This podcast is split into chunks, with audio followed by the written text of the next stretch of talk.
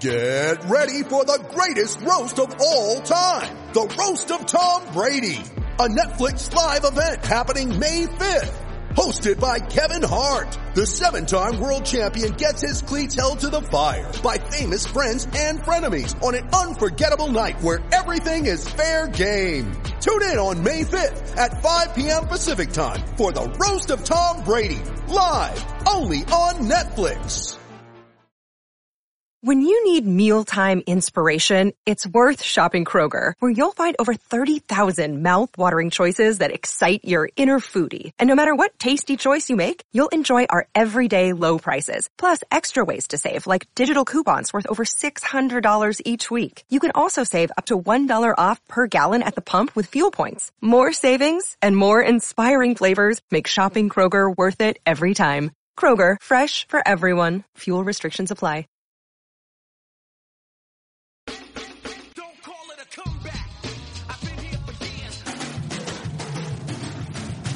Celtic Stuff Live.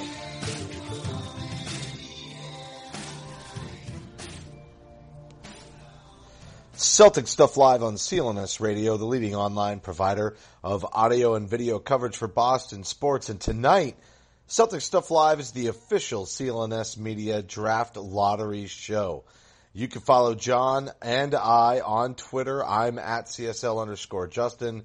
John is at CSL underscore Duke. Follow the show at CSL underscore tweet live. We'll do some program announcements in a little bit. But John and I are definitely here to talk about what I would say. I, I'm going to just call it unexpected, John, because honestly, the way things have gone with the with the ping pong balls for the Boston Celtics, I'm just going to go right out and say that that even though the odds were in our favor, I found this to be entirely uh, unexpected.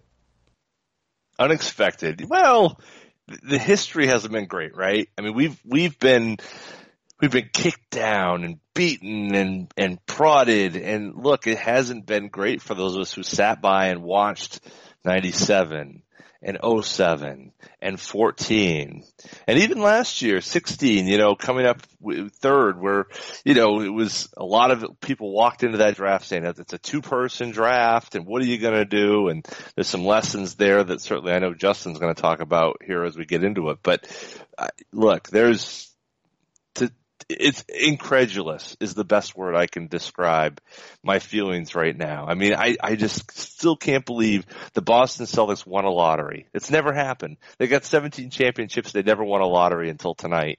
And Ironically, wow. the first year Tim Duncan is not in the league. Bad omen that was Tim Duncan. Yeah, I know. You're right. Think about Good that. call. Think Good about call. that. All of Tim Duncan's career, the Celtics, I mean, they had a couple of shots, right? And Mm-hmm. they didn't win on Tim Duncan. The very first draft lottery after his retirement, they get the number one pick. And they're in the Eastern Conference Finals. We'll certainly talk about that as well. Yeah, absolutely. No, I mean, and, and, and you have to sit back here and look at this and say, okay, they've, whatever monkey was left on their back is, is long gone now. It's, it's run down the street and it's terrorizing some other neighborhood because right now the Celtics, everything's coming up Celtics right now. Uh, I mean, if you're a Celtics fan, you gotta be on cloud nine. Not because it, it's different than when they won the championship. And, you know, when we were on the air that night, and I mean, we were all operating on a, on a different plane that evening of 2008. But this is like a, a very different level. It's kind of, because it's like, it's Christmas Eve. This is all Christmas Eve right now. Because it's, it's all gravy, right? The future is bright and and we're in the Eastern Conference Finals, and you've got picks and young players and potential, and it's all right there, and the and the and now you're playing well, and you, the future looks great, and I mean the future's so bright we gotta wear shades, Justin. Let's come right down to it. Brass tacks, the future's so bright, you gotta wear shades. you know, that's, uh, that's, I don't even know where to go from that except to say that that's like an either. MTV thing, right? Like That's back right. in the eighties, I just feel like that's that's so MTV. But I, this is how geeked we are. We're so Geeked geeked. We're geeks for geek. Yes. It's- Yes. I mean, really. And and I wish I could say, listen, I'm I'm excited about it. I'm really happy about it. However, you know how I feel about the top four. Like I wasn't going to be disappointed, no matter how you slice it. I feel like there's good players, and I think there was a way for the Celtics to grab somebody. I like Fultz. I like Jackson. I like Tatum. I think Ball is was going to go. You know, uh, it, there was no way he was falling to number four. So if the Celtics did fall, I didn't feel like we were going to get stuck with my my personal least desirable of the top four. So I felt like we were going to get a good player: Josh Jackson, Tatum, Markelle Fultz. The uh, tradability of this pick also makes it very sort of palatable, no matter where you land. The fact that they had the top odds in a draft like this, they were in a great position, no matter how you slice it. However, Fultz is a consensus number one. Do I think he's LeBron James? No. I don't think he's going to be the player that's going to come in and and I don't think anybody else does either to be honest with you. We hear a lot about this being a deep draft. This truly is. We've heard deep draft before. This truly is a deep draft. So no matter what happened for the Celtics, with the best odds overall, they were going to get a, a good player. Part of me is like, I'm going to be a little. I- I have my heart set on Tatum. You know that it's been that way for a while. I would not take him with the number one overall pick. I would definitely take Markelle Fultz. He's the best bet. He's a consensus. He's got the wingspan, the strength. Maybe not the defense right now, but he would definitely be coming to a team who would make sure that he learned the defensive principles that he needs to learn. He has the athleticism for it, so it's not like he can't do it. It's just a matter of making sure that he does do it and doesn't get handed anything. And that's where the culture of this organization and the, the coach that is Brad Stevens, who is not on the hot seat, Eastern Conference Finals, really comes into play with a young player like that. So you got to go with Fultz. That's pretty much a no-brainer. I know that no nobody with the Celtics organization after the draft lottery was giving tipping their hand and showing their cards, but come on, let's face it. They're drafting they're drafting Fultz and him being a Washington guy, we've got Bradley, we've got Isaiah Thomas, you know, everybody's up there. Like, it's just kind of interesting. And, and there's already been a lot of talk about how they would play together. Isaiah Thomas saying, Oh, I could see myself playing with him. And they've already even conversed about that. It's all set up. This is the way it's going down. Right. And and that's the I mean, while we'd all love to I mean the guy's six four. That this is the thing. I mean we, we've been we've been in the land of Lilliputians uh in terms of you know the guard spot for this team for a long time. Markelle Fultz is is a solid six four. His wingspan is almost six ten. He's got the same wingspan as Josh Jackson.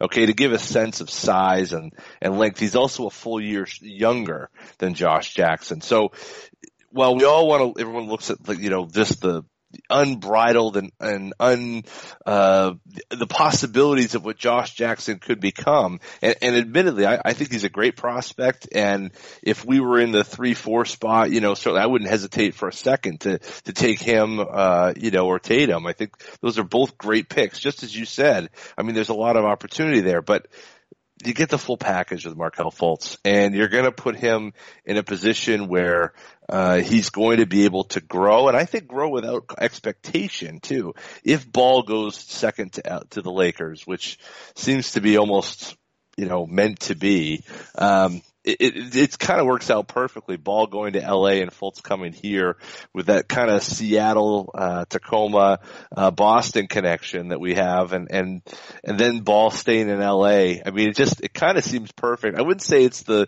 the It new bird perfect. magic, Come on, this but it's perfect. Be, this is going to resurrect the Celtics Lakers rivalry. Yeah. Not right away, but No. there is new blood in the front office for the Lakers, and you Mm-hmm. have to think that it takes a little bit of time to move on from a transcendent and I, I can't I'm I, I can't believe I'm saying it a transcendent player like Kobe Bryant. Oh my God, no. Uh, January No. 31st, somebody shock me, slap me, Oh. kill me. it does take time to move on from somebody who is, you know, has had such a great impact on the organization. So the Celtics moved on very quickly. The Lakers, yeah, that rebuild is going to take a little bit longer, but they've drafted some some good pieces, and we'll just have to see how this one plays out. The interesting thing is Lonzo Ball does get comparisons to Magic Johnson and his passing vision and his size at the point guard position. There's some mm-hmm. parallels there that will be very interesting. Not that Markelle Fultz really does the Larry Bird to that, but I think the fact that the, the, the two organizations have two players that squared off as the one and two pick, this would certainly resurrect sort of the NBA's most famous and featured rivalry in its, storied history. And I will tell you too, I've been with, uh, a new company and just kind of talking with some people that are from different parts of the country, non-Celtics fans. And one of the guys that, you know, obviously because of the game seven and the performance and I'm just talking to everybody the next morning. I'm the only Celtics fan. I'm really isolated thanks to Twitter. I'm still somewhat engaged with Celtics fandom, but I'm out of market big time. But he said, you know, I'm not, I love the NBA. I'm not really a Celtics fan, but I love it when the Celtics and Lakers are good because that means basketball's good. And hmm. so this is widely recognized. I think a little rivalry like this with these two players, even if it takes a, a little bit for the two organizations to get on the same page and maybe wind up in the finals, boy, it would be a blessing. It really It would. would. be a blessing. Yeah, yeah, no, I agree. I think, And that's as close think as I get to rooting for the Lakers, just so you know. and even a, a half-hearted kind of wink and a nod towards Kobe Bryant at that, man. Are you feeling okay? I, I we, you know, we need to send some help, send a care package or something. We just got the Um, number one overall pick. I'm allowed to be a little euphoric. That's all I'll Yeah, say. Okay, all right, that's it. Yes, you're drunk on on the euphoria of the situation. Uh, This is a this is a, an unprecedented event, you know, and and so we should be ex- excited about all that. I think we should feel good about where we're headed. Um, I think it talks a bit about roster construction and the larger issues, and it, what makes it difficult. And, and you and I talked a little bit about this before we got on the show. Is that it's not the Fultz pick alone. I mean, the Fultz pick alone, to me, it's it's the no brainer. It's the obvious pick. If if there's in a normal environment, you take Markelle Fultz, you don't even think about anything else. But oh, by the way, we're in the Eastern Conference Finals. you know, we've got you know we got a, a Unprecedented. potential. Absolutely. Unprecedented. This is the first time since 1982 where the number one seed in the playoffs also got the number one pick in the draft. And in that, in that case, James Worthy went to the Lakers. So that worked out pretty well for both sides, right? And, uh, you know, we weren't, you know, th- obviously the Celtics are in a little bit different scenario than where the Lakers were in 82, but they have, th- there is now this thing called the salary cap. And the problem is, is that we're going to have to look at this situation. And we could sign Markelle Fultz and bring everybody back and everybody, and everything's fine. But there's this piece of this, which is the salary cap and the potential of signing a max free agent. We've talked a lot about Gordon Hayward. We've talked a lot about Blake Griffin.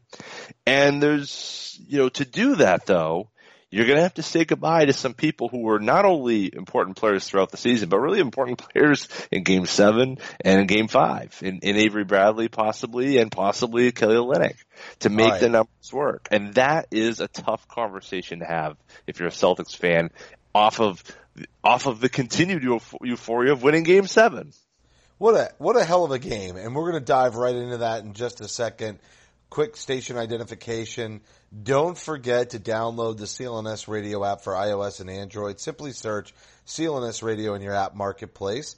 And CLNS Radio's YouTube channel, youtube.com slash CLNS Radio, has high definition, full length locker room interviews and the garden report with Jared White. And I have to tell you that in June of this year, CLNS Media will be launching a new website. To celebrate CLNS Radio's relaunch as CLNS Media, we are giving away, get this folks, an authentic Bill Russell autographed Spalding basketball. Wow. All you have to do is enter to win at contest.com. The contest ends June 7th, 2017. Make sure you share with your friends and you will get bonus entries.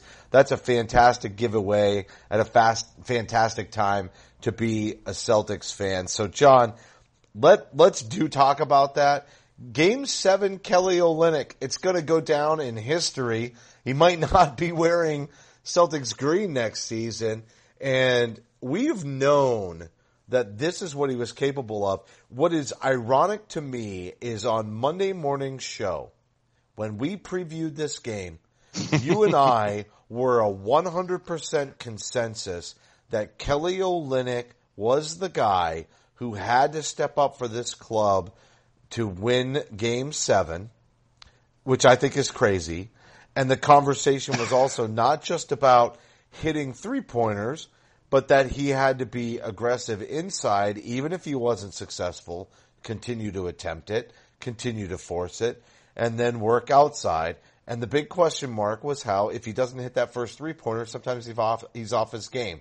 This man realized his potential in game seven way beyond any single regular season game, despite some nice spurts during his career, than he ever has. This was not only his greatest playoff performance, which was insane, but this was the best game he's played in the NBA. Period. The end. Unquestioned. And it probably just skyrocketed what contract he's going to get in the offseason. It, yeah, it has to. It has to bring him into a whole new, you know, area for his contract negotiations, I would think. I mean, we've seen guys do this where they just have games out of their minds in the playoffs. You know, Bismack Biyombo parlayed a, few nice games eh, for Toronto last year into making 17 million for the Magic last year. And, they were not the only suitor for him. So it's not that isn't a new phenomenon, but just in the way that he did it, I think, you know, is really what was, was fascinating and in a game seven at that. I mean, he really was a, a force to be reckoned with in only, in only a way Kelly Olynyk could, could accomplish. Uh, just amazing basketball, um, doing everything offensively for the Celtics. A few defensive plays, but really offensively, uh, being a, key cog for them. And, and, you know, as you said, that unfortunately he may price himself out of being here in Boston this summer, but you know, hey, if if in the down, you know, some would say, well, if they lose him for nothing, that's a loss. Well, hey, kicking them into the second round, into the third round, into the conference finals, that if that's all we get out of you know losing Kelly Olynyk and his cap space this summer, at least I don't think it's for naught. I think that has real value, and it may be the type of win and, and win into the next round that causes Gordon Hayward to give the Celtics a second look. Possibly, dude. If if the Celtics take the Cleveland Cavaliers to Game Seven, there isn't a free agent in the league that wouldn't be looking at this organization with the assets that they have, the coach that they have and what they've done with what is considered to be so little. You would be an idiot not to know that this is a rising organization in the NBA. Look, LeBron's time is limited, despite the fact that Golden State just blew out the uh, uh, San Antonio Spurs in Game 2 i I'm not so sure that they're as good as they seem to appear right now. Because if it weren't for Kawhi's injury, I'm not sure this is going to such going to be such a no brainer for Golden mm. State to win. Do I think the Celtics can beat Golden State in the in the finals if they were to somehow beat Cleveland? The answer is going to be a resounding yes because of the confidence if they get by Cleveland. I am far less confident that the Celtics will be able to defeat Cleveland. But if they go to game seven, they got a really good shot at any free agent coming mm-hmm. up this offseason. There isn't one that wouldn't want to come. Guys like Paul George may reconsider their idiotic statements about wanting to go to LA, right? Mm-hmm. And, you know, with the Markelle Fultz pick now being number one, because that's what he is, right? He's the Markelle, mm-hmm. or that's what number one is. It's the Markelle Fultz pick. Maybe acquiring a guy like Jimmy Butler is pretty much solidified for the Celtics if they want to. And that's the real question here. How does this all shake out? I know you had a nice conversation on Twitter with Sam Sheehan and Ryan Bernardoni, but maybe talk about all the different moving parts. I know you just set the table pretty nice. Guys like Yeah. Avery Bradley and Kelly Olynyk might have to be rescinded, but Avery Bradley, when healthy in the postseason, played some of the best defense, especially against John Wall, and Kelly Olynyk helped close out a game seven. Kelly Olynyk, maybe a little bit more expendable, expendable than Avery Bradley. Avery Bradley, a difficult loss, but also undersized. So there's a question mark there. And if you're going to tie that into game seven performances, Marcus Smart basically sucked it for several games in a row, but just as much as Kelly Olynyk stepped up and had the game of his life, Marcus Smart did everything, and most especially rebounding down the stretch for the Celtics to secure that win. I, yeah, I, uh, just quickly before jumping on to the, your your your bigger question, Smart is the reason they won that game. I think. I think Smart is the guy who turned the tide around. I don't think you know. Look, IT hit those shots and all that, but Smart's play at the end of the third quarter is what turned the momentum of that game around and turned the energy of that game around. Everyone is feeling a lot better about themselves and including Smart, including Smart, you know, starting to hit some shots, hitting free throws. Just he looked like himself for the first time in, in, in since the Bulls series. Really, he hasn't played well this entire series, and I thought that was that was really crucial. So we need to give mad props. Uh, yeah, again, trying to appeal to the younger audience. Um, Wait, thanks. Sam Sheehan. If you want to appeal to the younger audience, how about a little bit of Jaylen Brown love? Talk about a kid in Game Seven also. That uh, listen, I'm not saying he played at Marcus Smart level and influenced it, but No, but he was big. He there was, was big. poise. There was poise. Oh, there. yeah. That's what's really the most important thing that we saw. you know, and, and I think there's something to be said now to full kind of lump into the, the trade talk here or the, the draft talk here. Maybe, you, know, even if you think that Josh Jackson is a, is a good prospect or on par with Markelle Fultz, and we know that Danny doesn't look at, at, at need compared to talent, we know that. But let's say he he measures Markelle Fultz and Josh Jackson evenly. After the game that Jaylen Brown played, and, and really the season that Jaylen Brown has had in his growth and development, you know, does getting the Josh fact Jackson? that they need scoring, and the fact that they still Well- need scoring. yeah, but but I guess what I'm saying is is maybe you don't want to take Jackson because that just stands. And I and I realize I'm saying this with Isaiah Thomas on the team, but maybe you take the other guard and you put him next to IT and you let him do his thing because you know Jackson. There's a lot of similarities between Jaylen Brown and Josh Jackson. Do you really want to see that overlap? Um, so I yeah, I'm not I'm not you know I, I don't know that that's a big point, but but it's something to consider that the growth that Brown has made. You know, if he's if the Celtics think he's as special as I think they do uh, at this point, just judging by the confidence that Brad uses in playing him, particularly at home, I can't imagine they're going to try to to mess with that. They think they I think they think they got a good thing with him. And uh, while many of us on draft night, not including Justin, but including myself in that, were not in favor of the pick, um, he's he's done a great job in proving us wrong.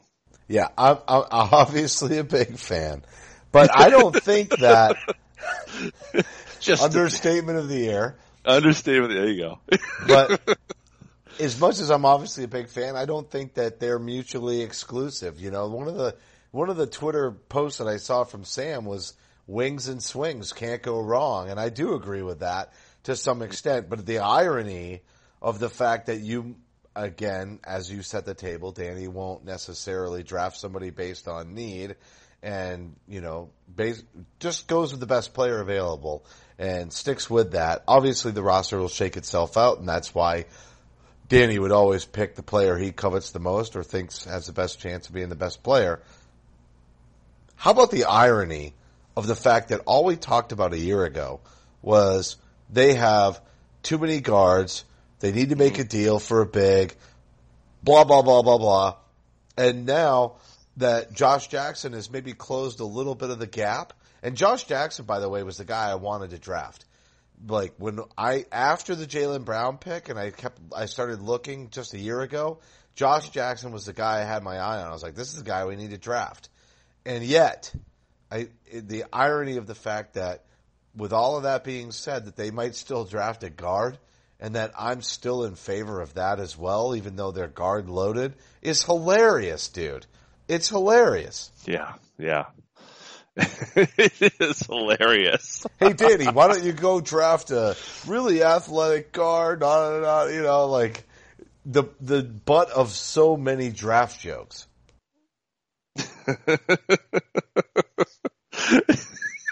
yeah, I know. You're right. Isn't it though?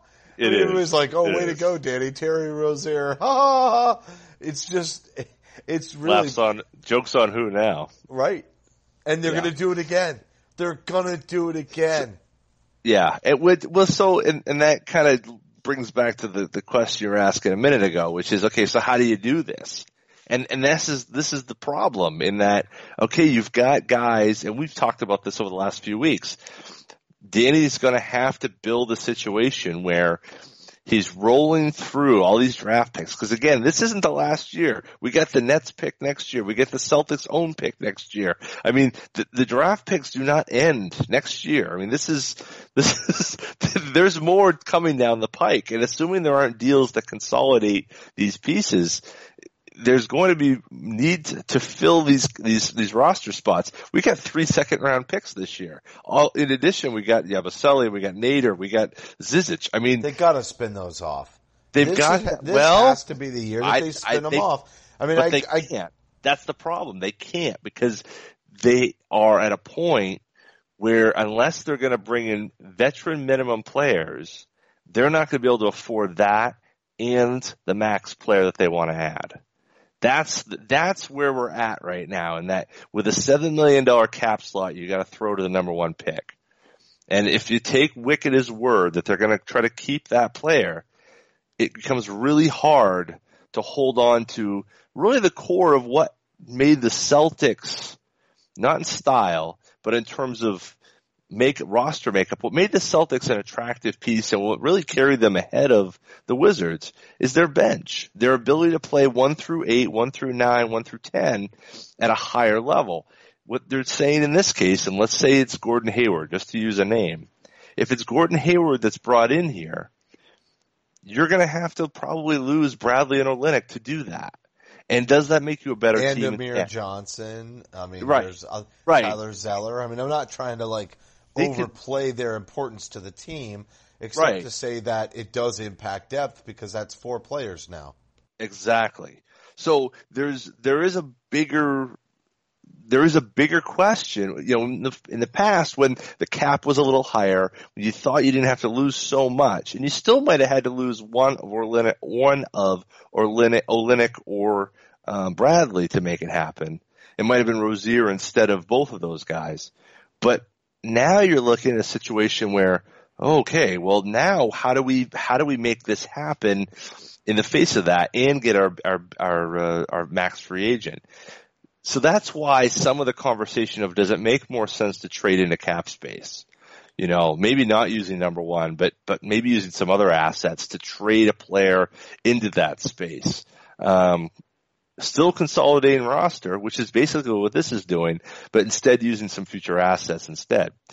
There's a lot of different pieces floating around here, but but in a sense, it's a hard thing to say. You know, we're going to throw away two of the biggest contributors, maybe apart from IT and Horford, probably the two biggest contributors in winning that series. We're going to cast them aside in favor of bringing in okay a third team or almost third team All NBA guy in, in in Gordon Hayward that's a hard that that's a harder gamble than what we thought it was in February, where we thought, well, we have to give up nothing and we get a, a, a really great all star player. It's not the math is different now, but you're if you have to get rid of Bradley, you're going to get something back. Maybe future pick, maybe a young player on a on a low salary. Um, you know, the guy that Well, Ryan let's do it this way. With that is is Robert Covington, a three and D guy. So you you still add to your wing depth. Maybe you get a pick or something on the on the side, but you're still able to build on you know kind of onto your roster. But it's a different roster next year, no matter what you do, and much more reliant on young players and rookies than we're accustomed to here in Boston. Yeah, I'm still not sure that they don't spin off those second round picks because here's why. Oh, sure. Oh, sure. out Yeah. Zeller, Amir Johnson out. Let's say it goes the way you said too, and it's Kelly Olynyk is out, and uh, Avery Bradley is out. And let's say the return is Zizic, Yabusele, first round pick, and Gordon Hayward. Which one do you want?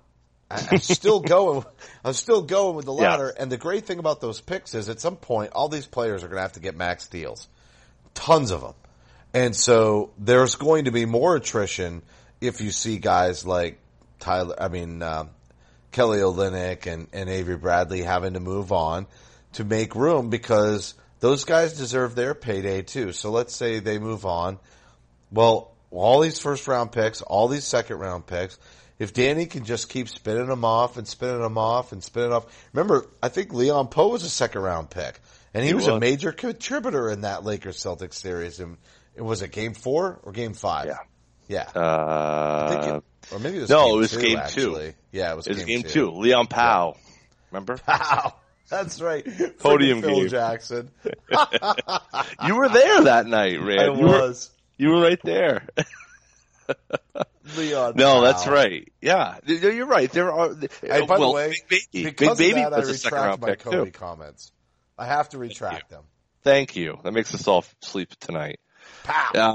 I mean, look, no, but you're right. There, is, but let's look at that bench. I mean, if we're going to compare, they did have James Posey. They added PJ Brown late in the, you know, right before, you know, the, at the, well, around the deadline of buyout. They, they added, um, you know, Cassell, uh, at the dead, at the, at the, at the buyout deadline.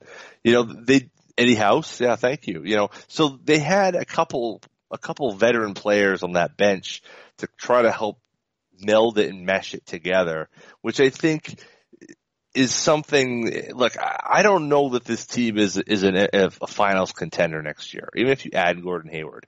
I, I think they're in the mix. I think they're in the Eastern Finals. I think they compete with Cleveland. Don't get me wrong on any of that. I think I think they're a tough. I think they're they'd be a real good team, but. But when you take away some of that veteran players, you're going to need somebody, a veteran, to stand up on that bench for minimum salary who is going to be able to play above that role. And, you see guys who can do that for Cleveland. You see people do that for, uh, you know, look what JaVale McGee's doing. I mean, Zaza Pachulia, guys on low salaries, but are taking big roles on with, with contending teams. I think that's the, you're going to need to hit on one or two of those to, to su- supplement the fact that you're, you're really relying really heavily on that bench on young guys who haven't been there and done it before. Maybe But it's about culture. It's enough. There were but- two young guys Exactly. starting on that championship team in 08, right? Rondo Mm-hmm. and Perkins. If they're the right young guys, and they're going to have some, Jaylen Brown, Markelle Fultz. If I, if let me ask you this: If you had to choose between at the same stages in their career, uh, Kendrick Perkins and Rajon Rondo, or Markelle Fultz and Jaylen Brown on a squad, I'm going to ask that question again. Which two younger players, first, second year, second, third year, do you want on your squad?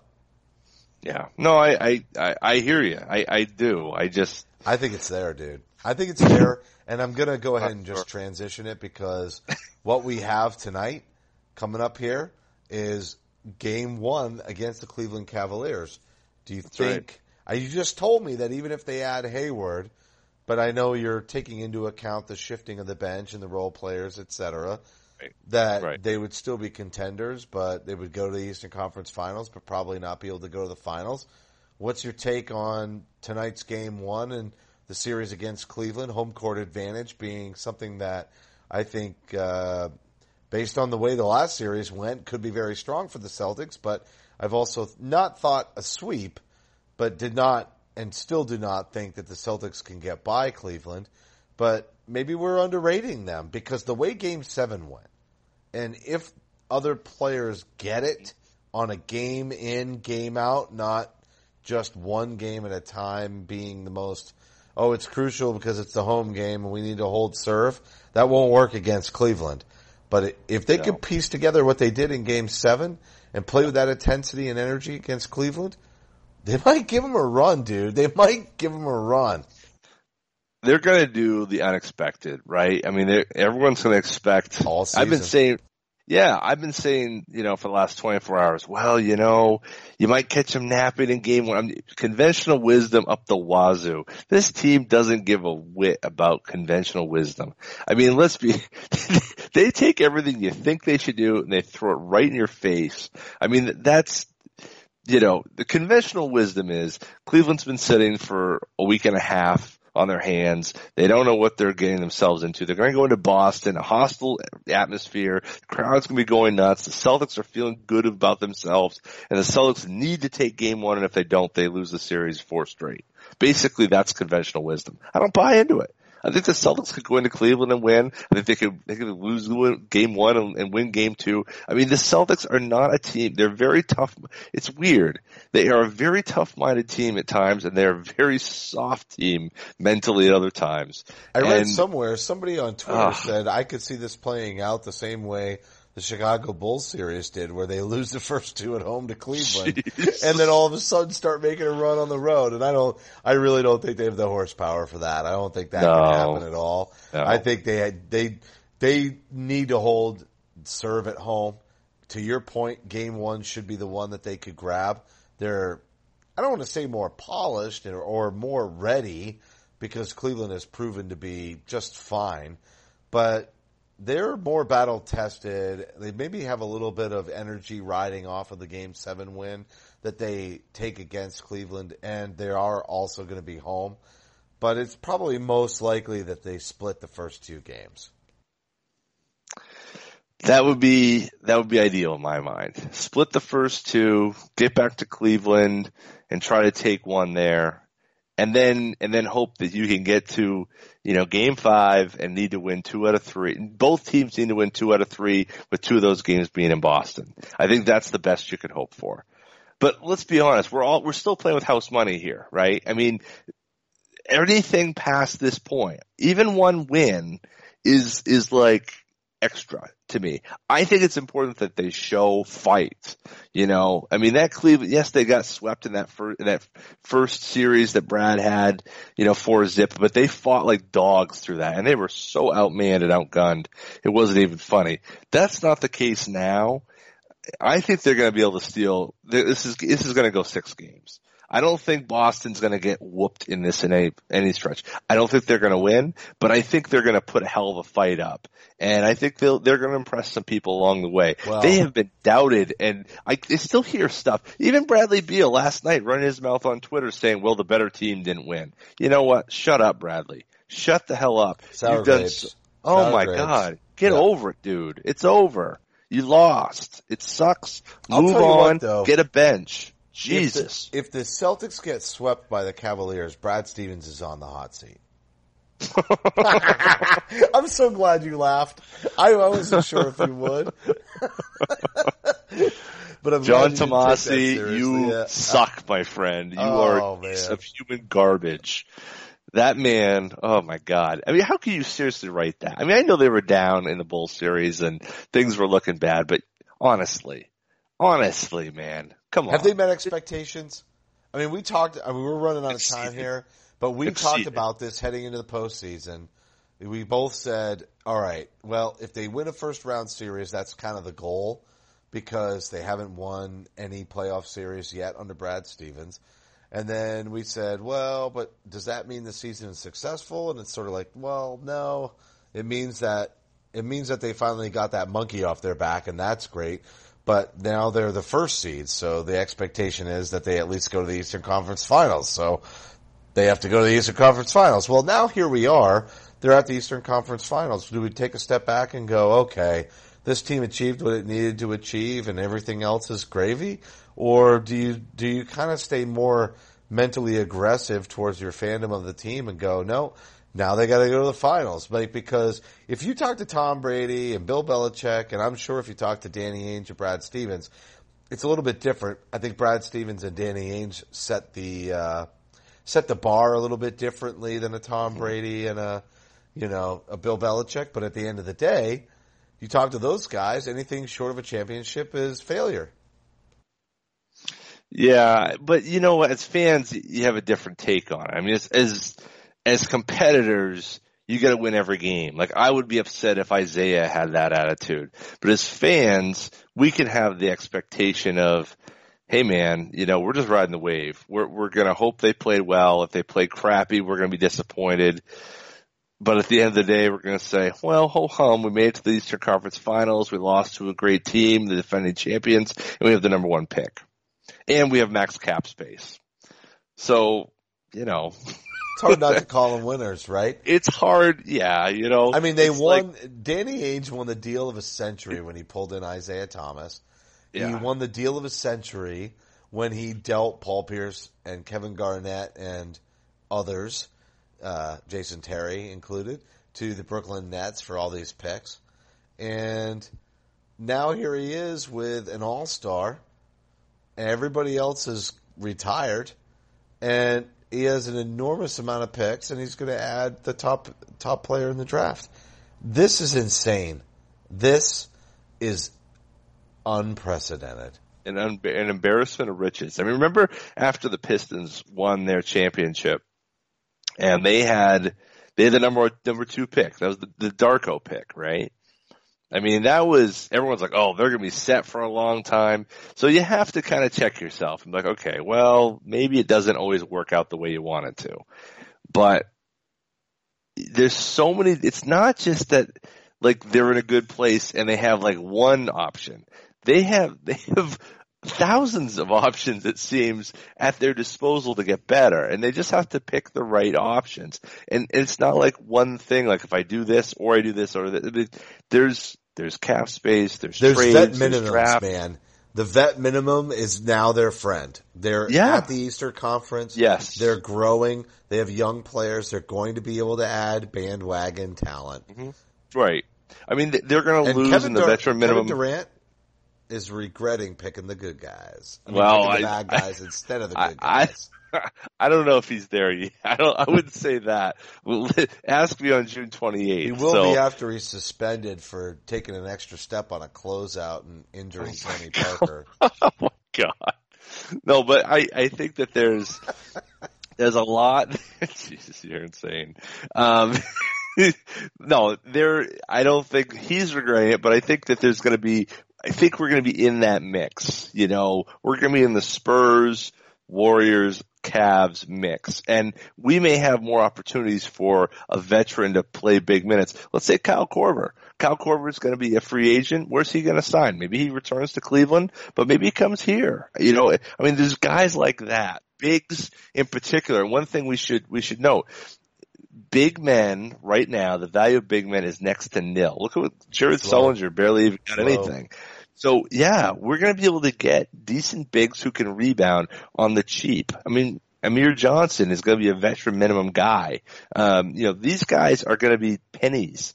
So we can fill that gap in our roster very easily um, with with spending no money. So don't worry about that. I mean, I, I there's just so many good things. And one thing we should keep in mind, I know we're going to be kind of rounding the turn here as we're heading for home here on this show the all NBA teams come out on Thursday. So tomorrow we're going to find out if Gordon Hayward made that third NBA slot, if if if uh, Paul George made that third NBA slot, Jimmy Butler. If those guys, if any of those guys make that third spot, that could have some some se- severe consequences for what we do with that max space. So that is the next piece to look at, and we're going to know pretty much by by Thursday afternoon what the the landscape looks like for the free agent prospects for the Celtics, and of course the the cascading issues of what to do with their roster and, and their cap situation going into next season. Yeah, lots to talk about because seven more games on the docket. And as you just mentioned, the picture of the offseason is now becoming very clear. As we wrap the show, I'm going to add one other thing.